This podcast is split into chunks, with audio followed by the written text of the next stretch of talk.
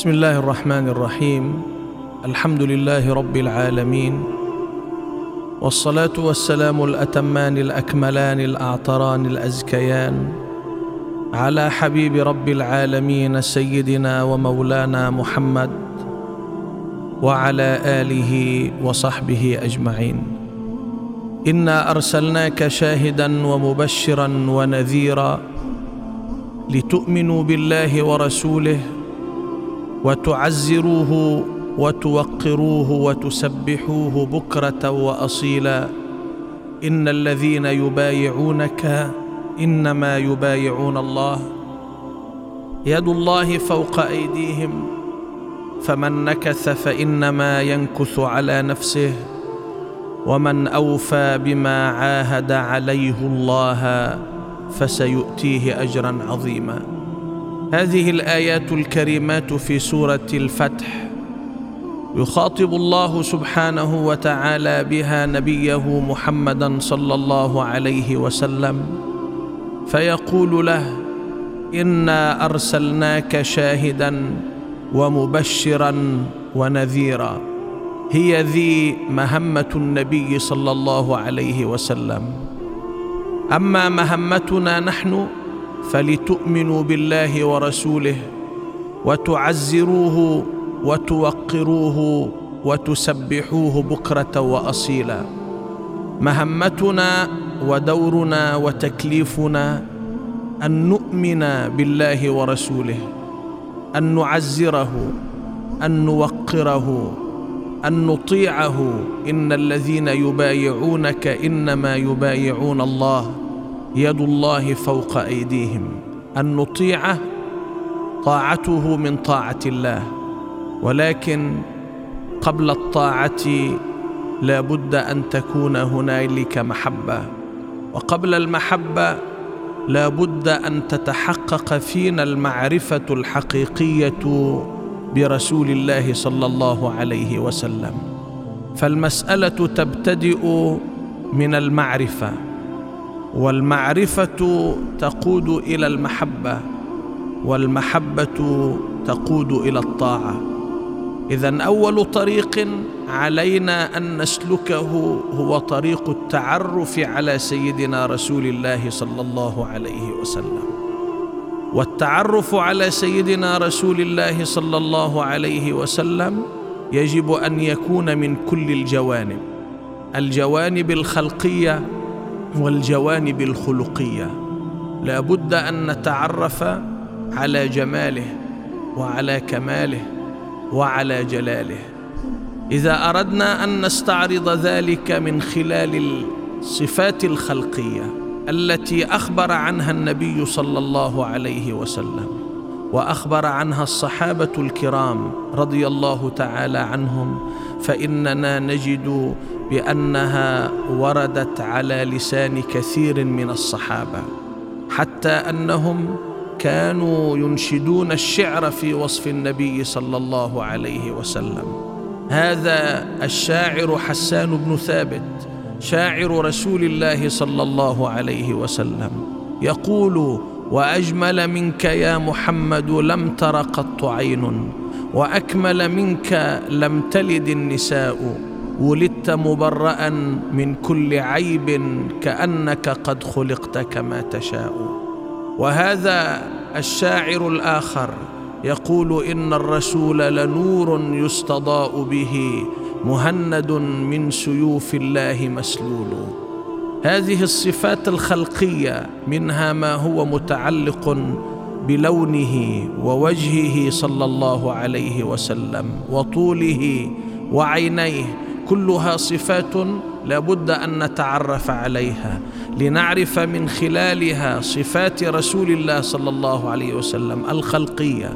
ثم بعد ذلك ننتقل لنتعرف على الصفات الخلقية.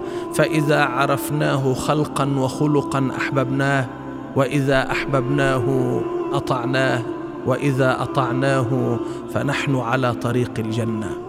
الصفات الخلقية إذا أردنا أن نتحدث عن اللون كان صلى الله عليه وسلم أزهر اللون.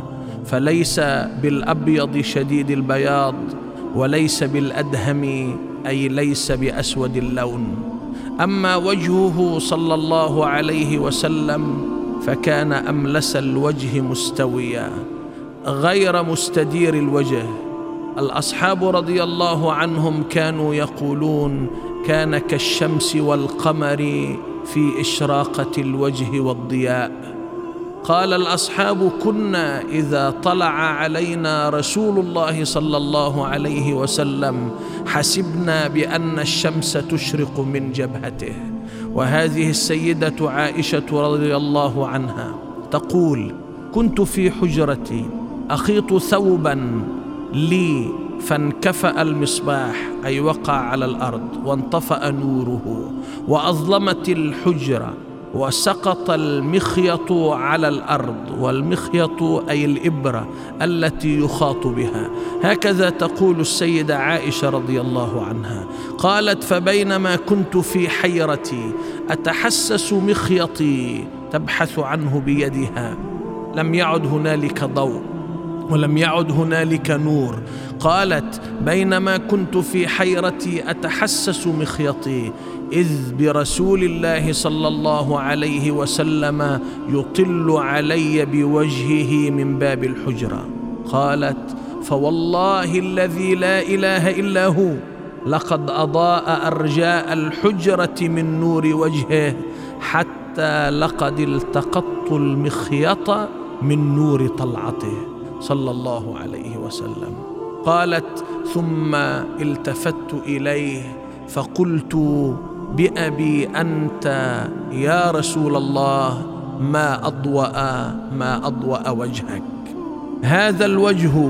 وأما إذا أردنا أن نتحدث عن العينان فعيناه سوداوان. وأما إذا أردنا أن نتحدث عن اللحية فكان صلى الله عليه وسلم كثير منابت الشعر وكان في لحيته شيء من البياض أي شيء من الشيب في لحيته صلى الله عليه وسلم. وكان ما حول لحيته مثل بياض اللؤلؤ كما ثبت في الصحيح في وصف النبي صلى الله عليه وسلم. وكان صلى الله عليه وسلم يحسن لحيته ويضع عليها الطيب ويحرص على دهن رأسه وتسريح لحيته. كان صلى الله عليه وسلم جميلا يحب الجمال. كما قال إن الله جميل يحب الجمال وكان صلى الله عليه وسلم يحب الطيب وكان صلى الله عليه وسلم كلما أراد أن يخرج إلى إخوانه وإلى أصحابه يسرح شعره ويسرح لحيته ويتعطر ويتطيب ويقف أمام المرآة قالت له زوجته حتى أنت يا رسول الله. قال إن الله جميل يحب الجمال. هذا هو النبي صلى الله عليه وسلم في هيئته. عريض ما بين المنكبين أي عريض أعلى الظهر والصدر. أما ذراعاه صلى الله عليه وسلم فكان طويل الذراعين وكان كفه صلى الله عليه وسلم كفا واسعا ممتلئا. وأخبر خويدمه أنس بن مالك رضي الله تعالى عنه عن نعومة كفه ولينه قال ما مسست حريرا ولا ديباجا الين من كف رسول الله ما مسست حريرا ولا ديباجا الين من كف رسول الله صلى الله عليه وسلم. أما أصابعه فلقد كان طويل الأصابع غير منعقدها صلى الله عليه وسلم. أما طوله فلم يكن بالطويل ولا بالقصير كان صلى الله عليه وسلم مربوع القامة وكان أقرب إلى الطول كان حسن الجسم متناسب الأعضاء.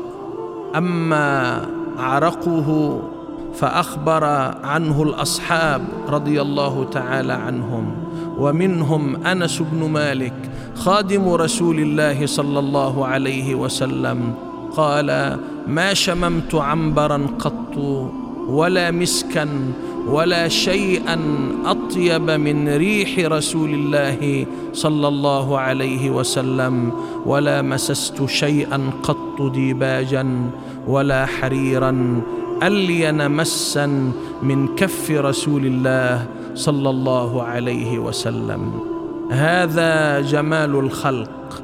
أما جمال الخلق فنتحدث عنه وإياكم.